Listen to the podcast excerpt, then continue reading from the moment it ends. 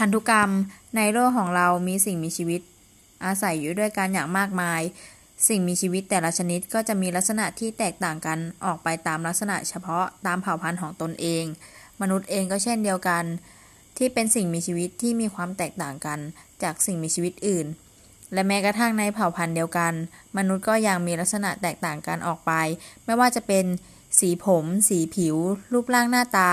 สิ่งที่ทำให้มนุษย์แตกต่างกันนี้เป็นผลมาจากพันธุกรรม จะเห็นได้ว่าแต่ละคนมีรูปร่างหน้าตาที่แตกต่างกัน ซึ่งเกิดจากอิทธิพลของพันธุกรรม และพันธุกรรมนี้ก็ยังมีผลต่อการกระทำต่างๆ ของบุคคลด้วยเช่นกัน ตัวอย่างเช่น ความสนใจในการประกอบอาชีพ และการดำรงชีวิตประจำวันของมนุษย์ เห็นได้จากคนที่เรียนรู้ได้เร็ว ร่างกายแข็งแรงย่อมสามารถเรียนรู้และ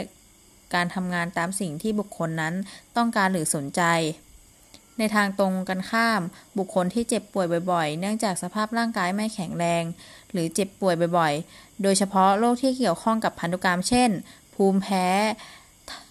ทำให้ไม่สบายบ่อยๆ จึงเป็นอุปสรรคต่อการเรียนและการทำงาน ดังนั้นการเลือกอาชีพจึงมีข้อจำกัด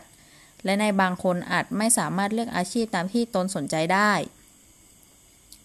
ในด้านชีวิตประจำวัน เนื่องจากพันธุกรรมถ่ายทอด ลักษณะทางรูปร่างหน้าตา การเลือกเสื้อผ้า พฤติกรรมการกิน ของแต่ละคนจึงแตกต่างกัน โดยคนที่มีรูปร่างผอมหน้าตาดี ย่อมเลือกเสื้อผ้า ใส่ได้ง่ายกว่าคนที่มีรูปร่างอ้วนซึ่งจากที่กล่าวมาทั้งหมดจะเห็นได้ว่าพันธุกรรมมีความเกี่ยวข้องกับพฤติกรรมของมนุษย์ทั้งสิ้น โดยรายละเอียดเกี่ยวกับพันธุกรรมมีดังนี้ ความหมายของพันธุกรรม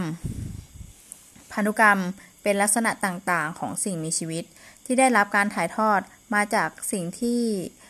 มีชีวิตรุ่นก่อนหน้า โดยสามารถถ่ายทอดส่งต่อจากรุ่นหนึ่งไปสู่รุ่นหนึ่งได้ หรืออาจกล่าวได้ว่าพันธุกรรมคือการถ่ายทอดลักษณะต่างๆ ของสิ่งมีชีวิตจากรุ่นบรรพบุรุษสู่รุ่น ลูกรุ่นหลาน โดยลักษณะที่ถูกถ่ายทอดแบ่งเป็นประเภทหลักๆ ได้ 2 ลักษณะคือ ลักษณะเชิงคุณภาพ เป็นลักษณะที่แปรผันไม่ต่อเนื่อง สามารถจัดหมวดหมู่ได้ เช่น หมู่เลือด และลักษณะเชิงปริมาณ โดยที่ลักษณะเชิงปริมาณและจะแปรผันแบบต่อเนื่องไม่สามารถจำแนกเป็นหมวดหมู่ได้ จึงต้องอาศัยการวัด เช่น น้ำหนักส่วนสูง ส่วนลักษณะทางพันธุกรรมที่เป็นลักษณะที่ถูกควบคุมด้วยกฎด้วยกฎนิวคลีอิกอีกชนิด คือ DNA และ RNA เป็นสิ่งที่ทำให้คนเรามีลักษณะต่างๆการออกไป